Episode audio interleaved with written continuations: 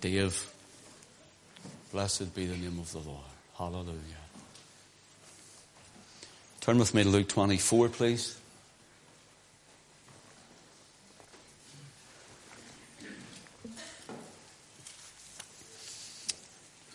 Luke 24.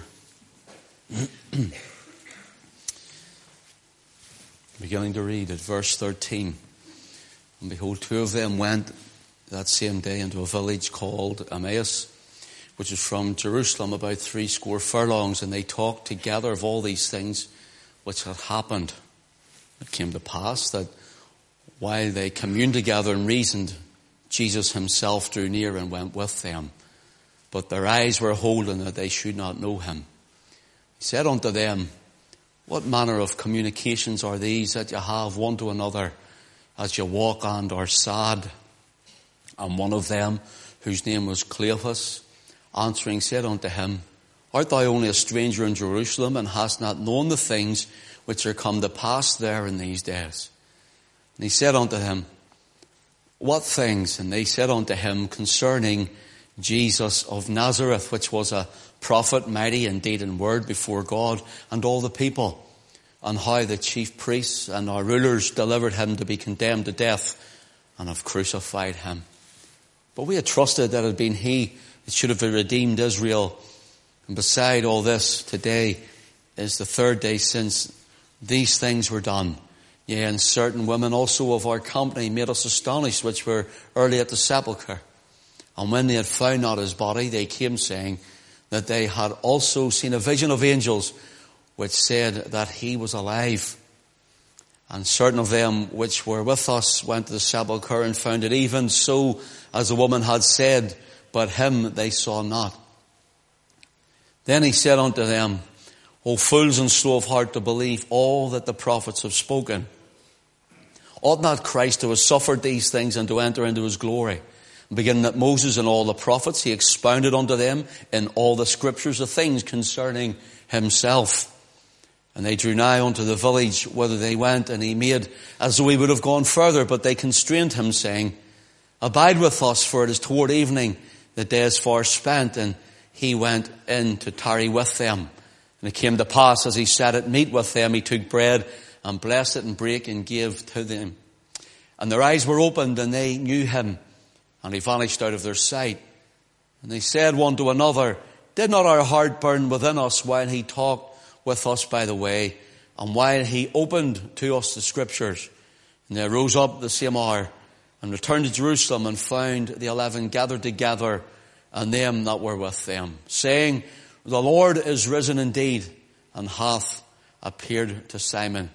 And they told what things were done in the way and how he was known of them in breaking of bread. Let's pray. Father, Thank you for everyone gathered in this place.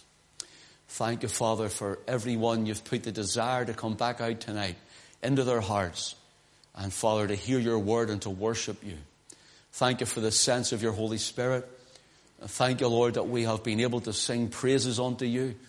Thank you for your admonition toward us, Lord, to not just speak and sing with our mouths, but from our hearts. And we ask you, Father, now that you would settle us in your presence. And Lord, in my own inabilities and my own frailty, I bring it to you and ask you, Father, to anoint me with your power, to anoint me with your spirit afresh. And Lord, that we would, Lord, leave this place saying it was good for us to be here. For sure, surely it was here that we met with the Lord. Bring all things to my remembrance and glorify your Son. For Jesus' name's sake we ask it. Amen. The two on the road to Emmaus can't go fully into it again because we done a full week last week. But in the story we have where two we know one is called Cleopas. Some say it was his wife, others say it was Luke himself. Uh, but we, we're not told, so we'll leave that to the side. But as the two are going from Jerusalem to Emmaus is around seven miles. That's hence the title, the seven mile study and the seven mile sprint. It's approximately around a seven mile walk or journey. And we looked at how the same morning, or that same day, as it were, we're told that the two left Jerusalem the same morning when there was an open tomb. The same morning that the stone had been rolled away. The same morning when there was a great witness and a report that the women had brought to the disciples, and the disciples, being Peter and John, namely, who ran to the tomb, came back with another report saying they hadn't seen Christ, but yes, that he was missing from the tomb. It's the same day uh, that there was an angelic visitation, and the same day this great appearance had happened, and very earth would shake at the very landing, as it were, of these two, or appearing of these two uh, heavenly beings. We're told that that same day they left Jerusalem and they made their way to Emmaus. Now take note of that. They made their way to Emmaus. On the same day when God is moving, on the same day when there was resurrection power. Note that. In the same day when Christ was raised from the dead, because of what they saw, because of what they thought, because of what they believed in their mind and their heart, that same day, the carnality of their thinking caused them to move toward Emmaus. Not only did it cause them to move toward Emmaus, but what they saw, believed, followed, acted upon, and were led by was a negative view of things that they heard and what they saw around them. Not only did it cause them to move to Emmaus, but it caused them to be down in heart.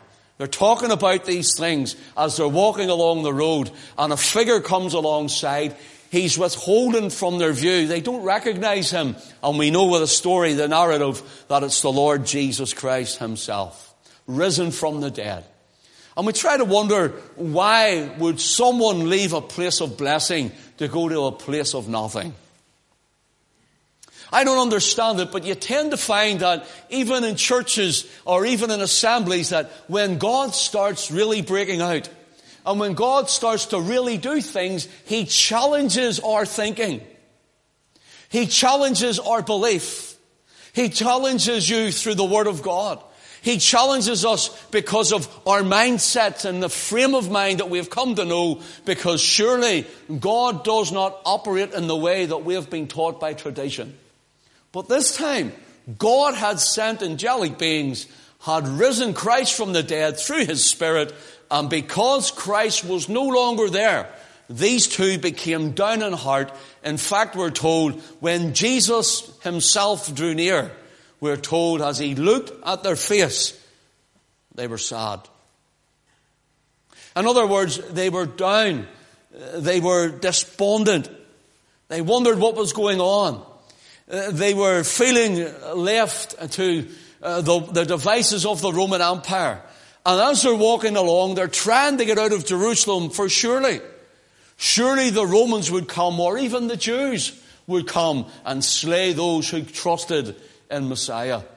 Of course, the Jews would deny that he was Messiah, so that would be instant death for all who would claim that Christ is Lord. Not only by the Jews, but also by the Romans because the Romans believed that Caesar was God. They called him Pontifex Maximus. They called him the bridge builder between God and man. And here we have two escaping Jerusalem toward Emmaus. Christ comes along and he gives them his critique. First of all, he asks them what was wrong. And in verse 15, their conclusion from their clueless carnal mind is, is this, but we trusted that it had been he which should have redeemed Israel. Know what they said? We put our trust in him. And now, the last we heard of him, his body may have been stolen. But the last they heard was that Jesus was alive. But in their minds, he's either been stolen or there's trickery or something is wrong. Christ has failed them and let them down. Many times as Christians, you and I could easily let our minds slip into carnality and the things that are happening in our lives, our homes, our families, wherever we are, even in our bodies, and we, we wonder where you are, Lord. Has Christ let me down? Yet the Word of God tells us of resurrection power that lives in every believer, everyone who's trusting and redeemed with precious blood through the Lord Jesus Christ, for as the Spirit that raised Christ from the dead dwells in you. And so we look at the surrounding evidence with our 2020 vision, and we tend to miss Him with the eye of the Spirit. Here they did the same again. He's walking with them, He's talking to them, and they miss Him all over again.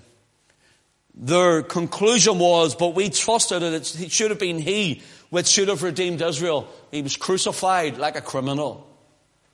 He was mocked. He let us down because he was crucified. He was taken down, bloodied, battered, and beaten, and placed in a tomb. A stone was rolled upon it, and now his body isn't even there. The grave has been desecrated by someone. And look, what sort of redeemer is this? What sort of savior could he have been? What sort of a man to put your trust in that this man could let you down so easily and so readily? And these two, their hearts are in their boots, as it were, and on their way to a Emmaus. Now, notice Christ's critique. Oh, fools, and slow of heart to believe. The idea is, oh, your hearts have become dumbed. Your hearts have become dumbed. In other words, there's a wet blanket, as it were, thrown over your faith. Your heart can no longer receive the word to cause you to ignite and fire again. Your heart has been overcome by circumstances. Your heart has been overcome by the things which you've heard. Your heart has been overcome by the 2020 earthly carnal vision that you have. And even last week we showed you Romans 8 and 6 says to be carnally minded is death, but to be spiritually minded is life and peace. Here they're marching, they're walking, steadily progressing into declension, into death. Praise God, life comes in the person of Christ to meet them on the road to Emmaus. Notice what he says, Oh, fools and slow of heart to believe all that the prophets have spoken. Now, take note of that. Oh, fools and slow of heart to believe. Notice all that the prophets have spoken. In verse 27 says, I'm beginning at Moses and all the prophets. He expounded unto them, and notice all the scriptures the things concerning himself. Now I want you to really drink this in this evening. Believing all the prophets have spoken, beginning at Moses and all the prophets, he expounded unto them in all the scriptures the things concerning himself. If you will let your eye run down the chapter even to verses 44. And this is when Christ appears unto them all in that room which they're shut in in case the Jews were to kill them for fear of the Jews. Verse 44, the resurrected, risen Lord appears unto them again, and he said unto them, These are the words which I spake unto you while I was yet with you, that all things, notice, must be fulfilled. Notice what he says, all things. Again, it's all things must be fulfilled, which were spoken in the law of Moses and in the prophets and in the Psalms concerning me. And notice verse 45, then opened he their understanding that they might understand, notice the scriptures. That they would understand the scriptures. Now when we go to the scriptures here at this point in time, the scriptures is the Old Testament. The scriptures are the prophets and Moses, the Torah, that you would understand the teaching of the scriptures. There was no New Testament. It was being played out in history. It was being fulfilled and brought to pass and culminated in Christ. Now notice what it says, all the prophets, all the scriptures, in verse 27. In verse 25, the problem was this. The two on the road to, to Emmaus, they had confined their Bible reading as it were. They had confined their Bible believing to the promises in Scripture in respect to Messiah's glory and kingdom. In other words, they loved to hear of the glorious kingdom of Messiah. And who doesn't? They loved to hear of the future events that were to happen and what would happen when Christ would set that kingdom up. And who doesn't like to hear that? And they were relishing in it. They were loving all of it. And we do also. But herein is the problem. They were to, in respect to Messiah's glory and kingdom, it's as though their Bible believing had stopped there.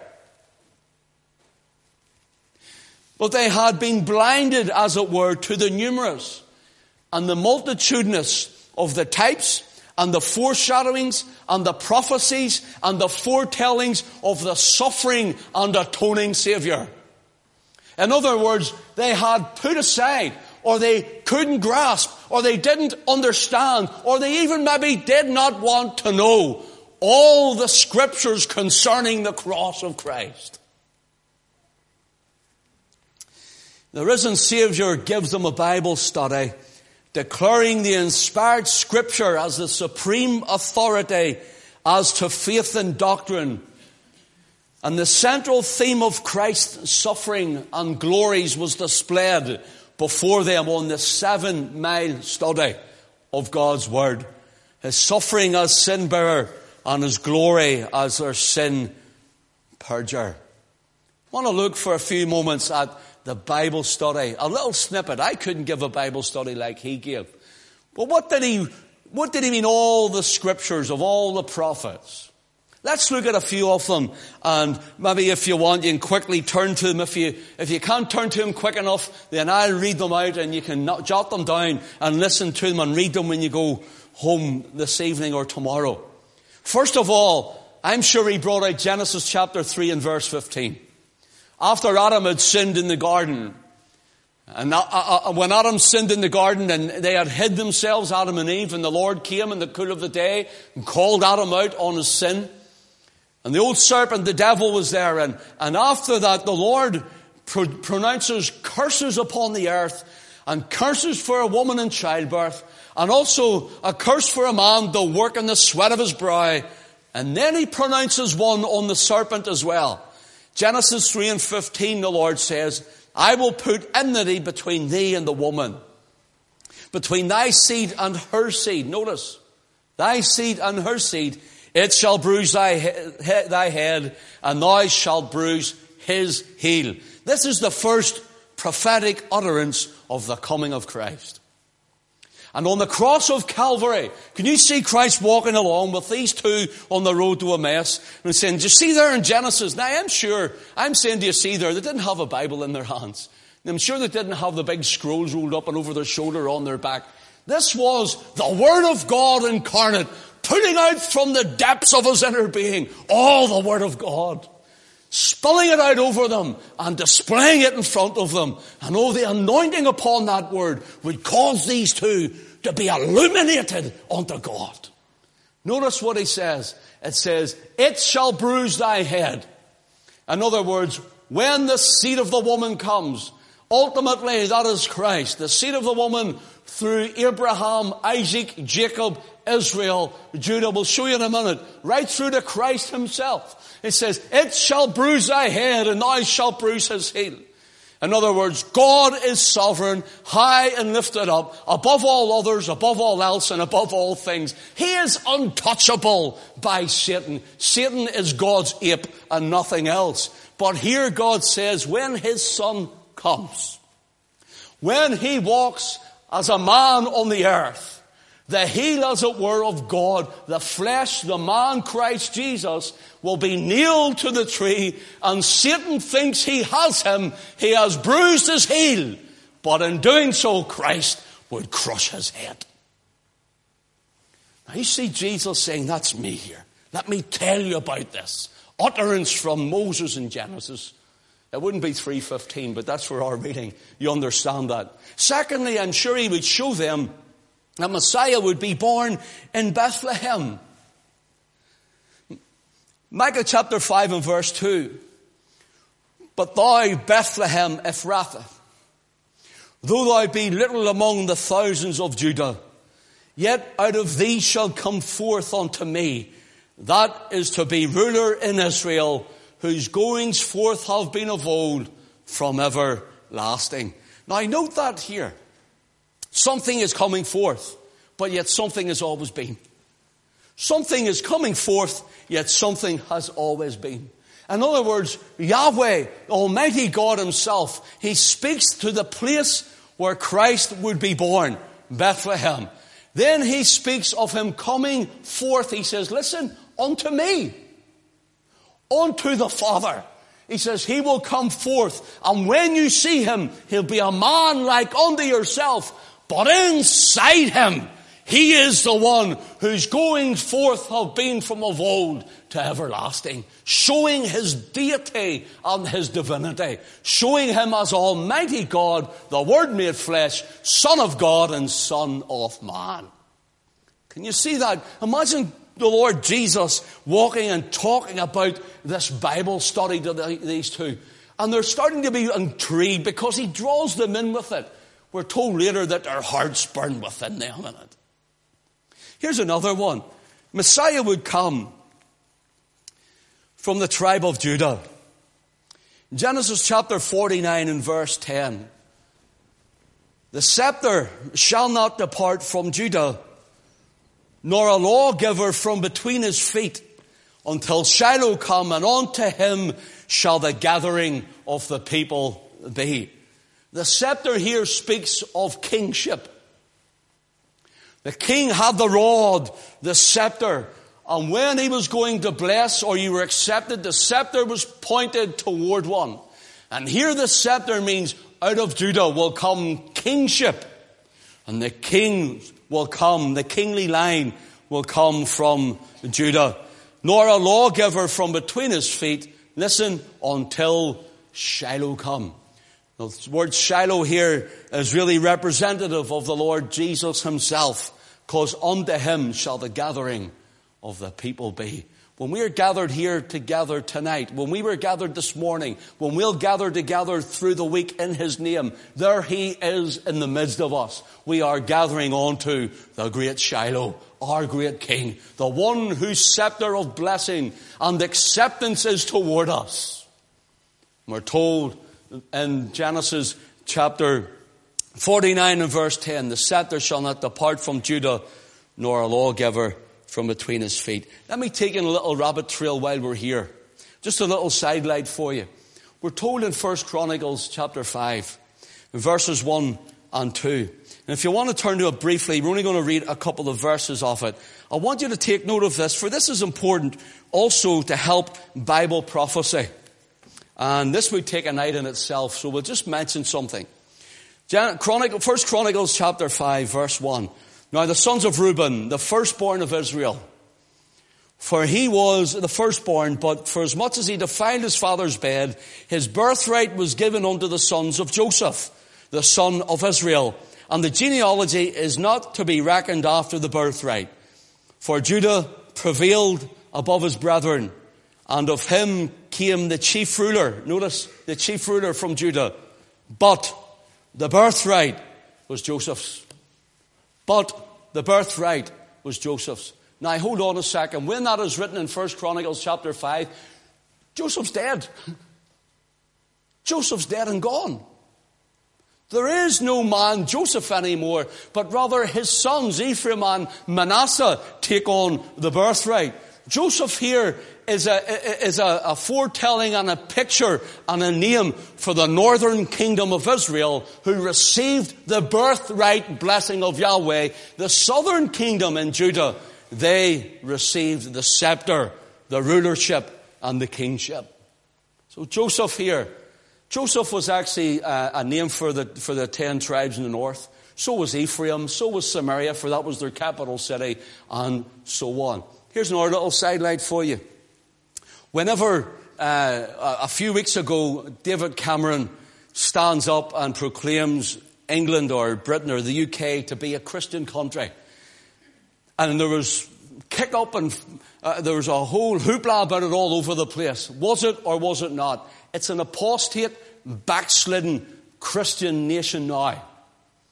But if you go into even the very heraldry of Britain, you'll find that there's Israelite heraldry in Britain and there's biblical history or, or, heraldry in Britain. For example, Joseph, who receives the birthright, the, the very heraldry of Joseph is either a horned bull or a unicorn. A unicorn. And Judah is a lion. And when you look at the royal crest, or you look at government buildings, or you look on the armies of the Queen, and you look at the household cavalry, and you look at their crests everywhere, you see the lion, the rampant lion, and the unicorn. That is the house of Israel and the house of Judah. It is biblical right through the very heraldry of it, right through to the Word of God in which the laws were founded upon. So next time, young person, you see a band parade and you see them going up there, they don't even know what they're wearing. Most of them have no idea on their drums or their uniforms when they see the rampant lion and the unicorn. What that means and represents, it's the lion of the tribe of Judah, and it is the unicorn of the house of Israel. So you can educate someone the next time you go and speak to them. That's what it means and stands for. Here we have the Lord saying that in Genesis 49, the scepter shall not depart from Judah, nor the lawgiver from between his feet until Shiloh come. Let me go briefly on. Do you know that even Moses said in Deuteronomy 18 and 15, The Lord thy God will raise up unto thee a prophet from the midst of thee, of him thy brethren, like unto me, unto him shall ye hearken. Moses was speaking again of the Lord Jesus Christ. Can you see the Lord speaking about this and these people hearing the words of Moses that they've heard in maybe synagogues or they've heard at the temple or maybe they've heard in song and they're walking along and they're hearing it and, this stranger who has come alongside is teaching them this for seven miles. Seven is a number of completion and perfection by the way. Perfect Bible study from a perfect Savior, from a perfect Lord. And here we're told that the Lord starts telling them all of these prophetic utterances. Another one is Messiah would be heir to the throne of David, this kingly lineship, to the throne of David. Isaiah chapter 9, verse 6, we read it at Christmas. It shouldn't really only be read at what we term as Christmas time. For unto us a child is born, and unto us a son is given, and the government shall be upon his shoulder and his name shall be called Wonderful Counselor, the Mighty God. Listen, the Everlasting Father, the Prince of Peace. Verse 7 of Isaiah 9 says, Of the increase of his government and peace there shall be no end upon the throne of David and upon his kingdom to order it, to establish it with judgment and justice from henceforth, even forever. Notice the Lord saying, here is the scripture that Isaiah has talked about. And these two in the road to Emmaus could say, but he was crucified. We heard of him. We saw him. He went into a tomb and he was dead. Now his body's gone. Their eyes are still veiled from him. Yet he keeps giving them the word of God, which fortifies them and builds them up upon their most holy faith. And he starts to draw them closer to him until their eyes are unveiled. And they see the Christ of God. Zechariah 9. I'm sure he gave them this one, all the prophets, all the scriptures. Zechariah 9 and verse 9. Rejoice ye, O daughter of Zion. Shout, O daughter of Jerusalem. Behold, thy king cometh unto thee. He is just and having salvation. Lowly and riding upon an ass, upon a colt, the foal of an ass. We know in the last week of our Lord's ministry before his crucifixion, in Luke chapter 24, or, rather in the Gospels, pardon me, that's our reading, uh, uh, that, that, our Lord comes riding into Jerusalem, uh, uh, and he is known as his triumphant entry into Jerusalem when the people are proclaiming him as a king. And they take down the palm leaves, and they're waving them before him, and they throw them in front of him. They take their garments, and they stroll along the road that his colt or donkey which goes along it is walking upon it. And they're crying, Hosanna! Hosanna! Or save, oh save it means. In fact, we're told that they're crying, Hosanna, Hosanna, Baruch haba, Bashem Adonai, Baruch haba, Bashem Adonai. In other words, save, oh save, blessed is he who cometh in the name of the Lord. And the Lord says, for out of Judah he shall come unto me. That's what the scripture means. And here is his king coming into Jerusalem. Notice the scripture even defines Like Isaiah says in Isaiah 9 and 6, For unto us a child is born. Then he defines the sex of the child. Unto us a son is given. And here he does the same through prophetic utterance. So there's no mistaking.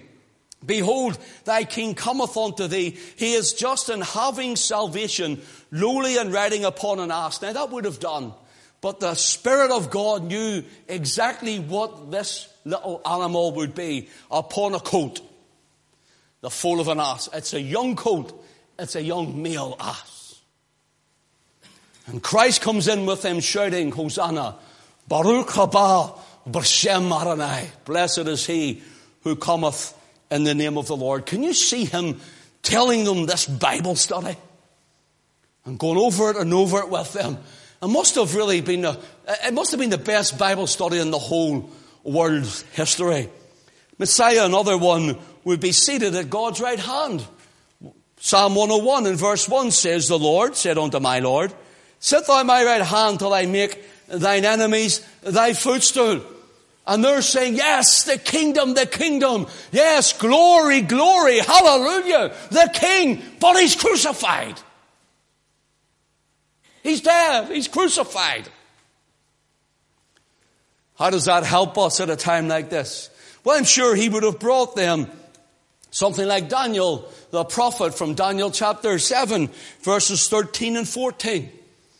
Daniel writes in a vision, he says, And I saw night visions, and behold, one like the Son of Man came with the clouds of heaven, and came to the Ancient of Days, and they brought him near before him. In verse 14, and there was given him dominion and glory and a kingdom that all people, nations and languages should serve him. His dominion is an everlasting dominion which shall not pass away and his kingdom that which shall not be destroyed. In other words, we're speaking here of Daniel around 500 years before the coming of Christ. Speaking of him coming to receive a kingdom.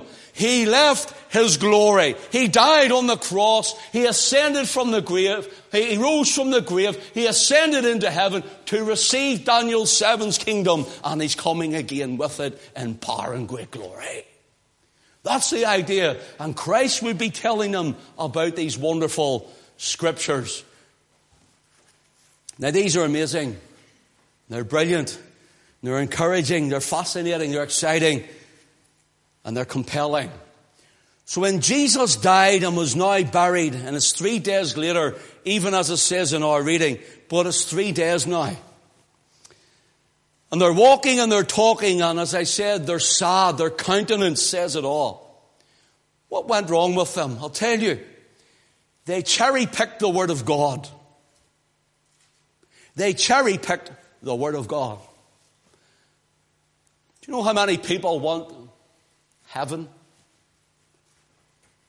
but don't want the Word? Don't want the cross? Don't want to know? a life that has to be lived in acceptance of a Savior. Do you know many people want the glory but don't want the suffering of it? And they had picked all the wonderful things that they had heard of the Savior. And now he is dead. He went to the tomb and no longer is his body lying there. They heard not what they, they heard what they wanted to hear, not what they needed to hear. In other words, first of all, friend, if you want to enter the kingdom of God, John chapter 3 and verse 3, John chapter 3 and verse 5, John chapter 3 and verse 7 says, You must be born again. You must come by the way of the cross. People say, Oh, heaven, such and such is the way to heaven, they were a good person. Your good personage will not see you to the kingdom of God. You must come by the way of the cross. This is what they heard in one instance. Luke chapter 18, please. And let your eye run down to verse 31. And he, the Lord Jesus, took unto him the twelve and said unto them, Behold, we go up to Jerusalem, and all things that are written, notice, all things that are written by the prophets and concerning the Son of Man must be accomplished. For he shall be delivered unto the Gentiles and shall be mocked and spitefully entreated and spitted on.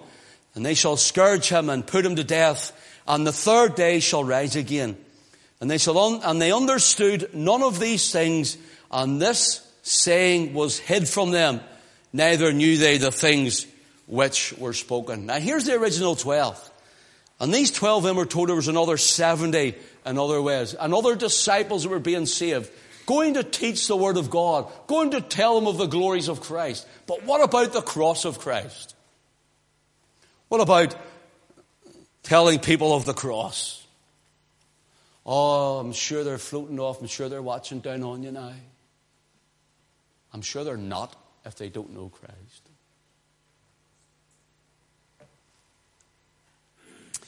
We're told Jesus himself drew near and went with them. He gave them a seven mile Bible study, including the scriptures of his passion and his trial, his scourging, his crucifixion.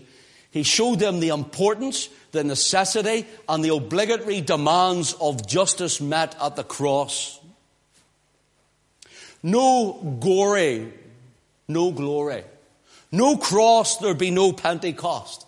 No redemption without quelling of God's wrath, and no quelling of divine wrath without the shedding of blood.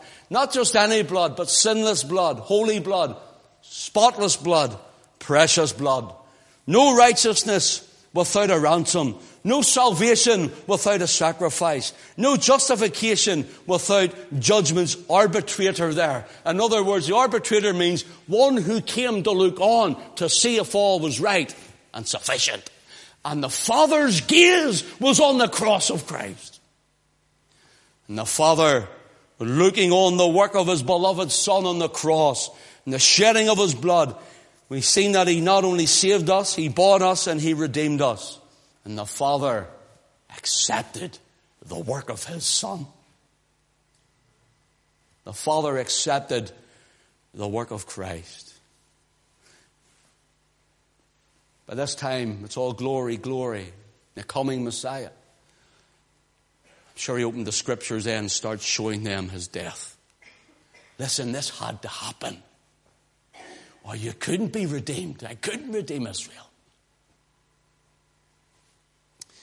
Psalm 41 and verse 9 tells us Messiah's, Messiah would be betrayed. Yea, mine own familiar friend in whom I trusted which did eat of my bread hath lifted up his heel against me. Speaking of Judas Iscariot betraying the Lord Jesus Christ. It also talks of Messiah's money, the money paid for Messiah would buy a potter's field. Prophesied in Zechariah chapter 11. Zechariah 11 verses 12 and 13. And I said unto them, if you think good, give me my price. And if not, forbear. So they went for my price 30 pieces of silver. Verse 13. And the Lord said unto me, cast it unto the potter, a goodly price that I was priced, prized at of them. And I took the 30 pieces of silver and cast them to the potter in the house of the Lord. Here Judas Iscariot sells our Lord for 30 pieces of silver, the price of a common slave. And he takes it in his greed and his lust. And after he sees what's happening, he goes back and he repents, as it were, to the priest. Not unto Christ, unto the priest. And it was not even accepted of those men. And we're told he cast it for the price of a potter's field. That's where the broken pottery was laid, and that's where there were graves that were there of people who were unknown. And Judas met his end at the potter's field. Also, it would have shown them Messiah would be falsely accused. Psalm 35 and verse 11. False witnesses did rise up. They laid to my charge things that I knew not. And of course, there were those who came and false witnesses came to break the commandments of the Lord. They who say would keep the commandments of the Lord, they broke the commandments by giving a false witness against here who it was their neighbor. But Pilate says, I find no fault in him and of course led to his crucifixion. Messiah would be silent before his accusers. Isaiah 53 and verse 7. He was oppressed and he was afflicted, yet he opened not his mouth. He has brought as a lamb to the slaughter, and as a sheep before his shears is dumb, so he opened not his mouth. And we know that the Lord Jesus did exactly the same. He who is the Lamb of God, who taketh away the sin of the world. Messiah would be spat upon and struck also across the face. Isaiah 50 and verse 6, I gave my back to the smiters, my cheeks to them that are plucked off the hair. I hid not my face from shame and spitting. And even in Luke 18, he told them of this. This was prophetic utterance from 750 years previous. And he tells them of it. Now walking with the two in a road to Emmaus, he's speaking to them of these things that should have happened. He's saying, don't cherry pick the word of God, but take it in its full and in its entirety. It will be healthier navel and marrow to your bones. He would be crucified with criminals. Isaiah 53, verse 12. He hath poured out his soul unto death. He was numbered with the transgressors. And he bare the sins of many and made intercession for the transgressors. He would also be given vinegar to drink. Psalm 69 and verse 21. They gave me also gall for my meat, and in my thirst they gave me vinegar to drink. And we know that the Roman soldiers had did this with Christ as he hung upon the cross. Messiah's feet would be pierced, and his hands also. Psalm 22, known as the Psalm of the Cross, in verse 16, For dogs have encompassed me. The assembly of the wicked have enclosed me. They pierced my hands and my feet. In other words, in this time of David's prophetic utterance, this time there was known crucifixion by very few, and they pierced the hands but never the feet. But here speaks of the piercing of the hands and of the feet. And The Lord says, the, for dogs have encompassed me, the Gentile dogs of Rome. And the assembly of the wicked have enclosed me. That is, those uh, wicked Pharisees and scribes and Jews who called for his death and stood around mocking him, saying, Come down from the cross and save yourself. Messiah's bones would not be broken.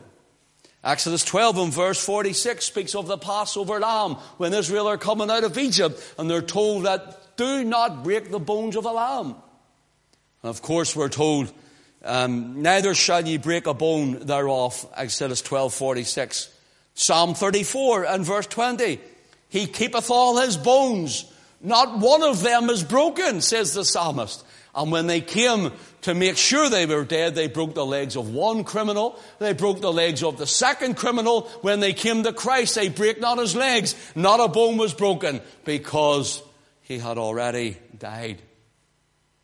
Messiah would be forsaken of God. Psalm 22 and verse 1. My God, my God, why hast thou forsaken me? We know Christ. He called us out from the cross. And he is fulfilling this word. People would ask, how can God forsake God? How does this mystery work? And no one understands how this mystery works. But this one thing I know, not only is Christ God, but he's also man. Humanity crying out to deity. Flesh to the spirit. And we're told in Psalm 65 and verse 2, O thou that answers prayer, unto thee shall all flesh come. And Christ in his fullness of humanity cries on to his Father. These are wonderful scriptures and he's showing all of these to the two on the road to Emmaus. His side would be pierced. Zechariah 12 and verse 10 his side would be pierced. It says, They shall look upon me whom they have pierced. They shall look upon me whom they have pierced. And Messiah would be buried with the rich. Isaiah 53 and verse 9. He made his grave with the wicked and with the rich in his death, we're told. And Messiah would be resurrected from the dead. Psalm 16 and verse 10. For thou wilt not leave my soul in Sheol or the grave, or hell as it is in the English here. Neither wilt thou suffer thine Holy One to see corruption. Listen to what the two in road to Emmaus says. It's three days now. And his body isn't there. You see, around this time, the belief was that after three days, corruption set in on the fourth. Lazarus had died.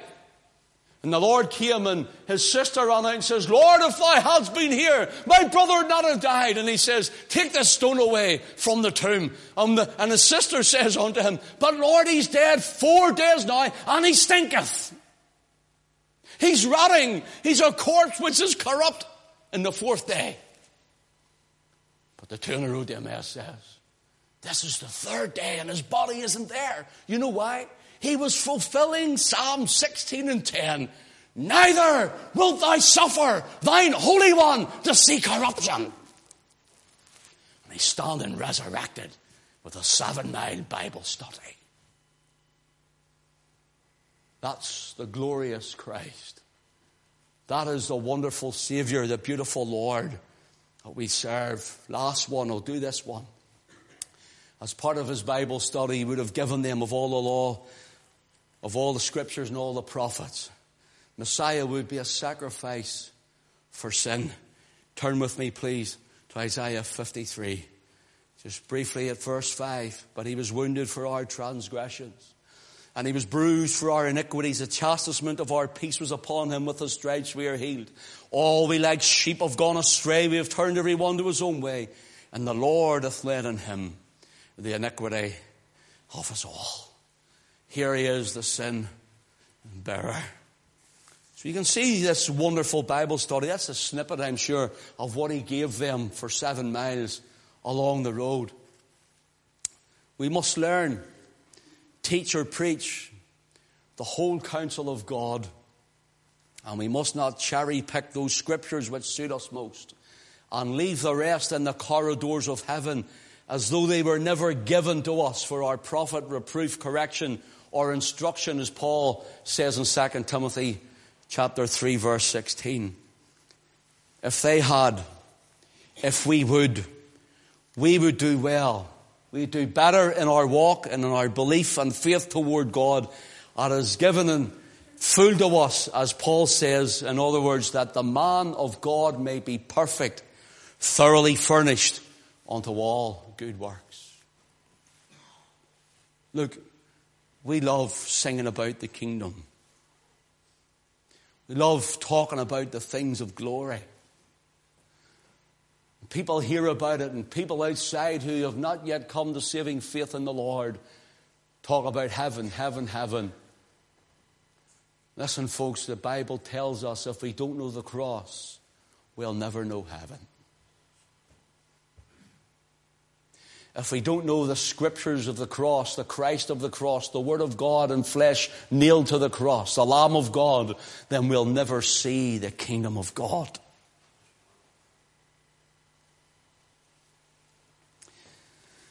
During his life, Christ taught the Word. Through his life, Christ displayed the Word.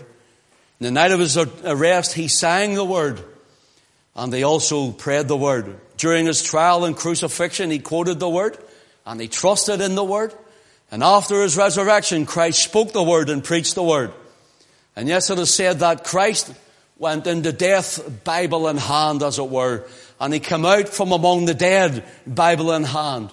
And immediately prior to his death, and in the immediate moments after his resurrection, he made more, listen, more than 30 quotes of the inspired word of God.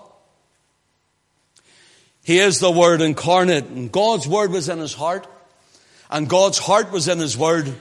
For the Word was with God, and the Word was God, and is God. Hosea 4 and 6 gives us a perfect picture of the people of our society today, and the church even. Gives a picture of the two on the road to Emmaus. Hosea chapter 4 and verse 6 says, My people are destroyed for a lack of knowledge. Do you know why people are destroyed in their walk with Christ? Because they don't know the Word of God. Simple. And when they feel that they've been failed, and when they feel He's let them down, and they're going through a trial, they're discouraged so much that they're sad, and then they go into that place of Emmaus a place of despising. That's what it means. Despising. But if we know all the word, then you and I will do better in our walk with Him. In closing, thank you for your attention. This story has a wonderful and a beautiful, blessed, encouraging happening. It's a little golden nugget in the earthly heaviness and the gravitational weight of gloom which has come upon our two travellers and all of us who are of like mind, if you're like mind, like them. Verse 15 says, And Jesus himself drew near and went with them. And Jesus himself drew near and went with them. Verse 16, but their eyes were holden that they should not know him. Their eyes were holden that they should not know him. Here's a question for us. How close has Jesus been to us in a meeting? How close has Jesus been to us through trials and troubles and tribulations and in our temptations? And he's remained unrecognized by us. Many times have we been conscious of Christ's presence as we have worshipped him in this place. And many have been unconscious of him being here. And Jesus himself drew near. How many of us are so conscious of our trial, we're unconscious of him with us in his presence? These two on the road to Emmaus were no different. Listen, Judas Iscariot came to the garden and he came into that gnarled olive tree garden of Gethsemane with a band of soldiers behind him. He walked up and he kissed Christ on the cheek. He got so close, he kissed the very door of heaven and he went to hell. How close can you be to Christ?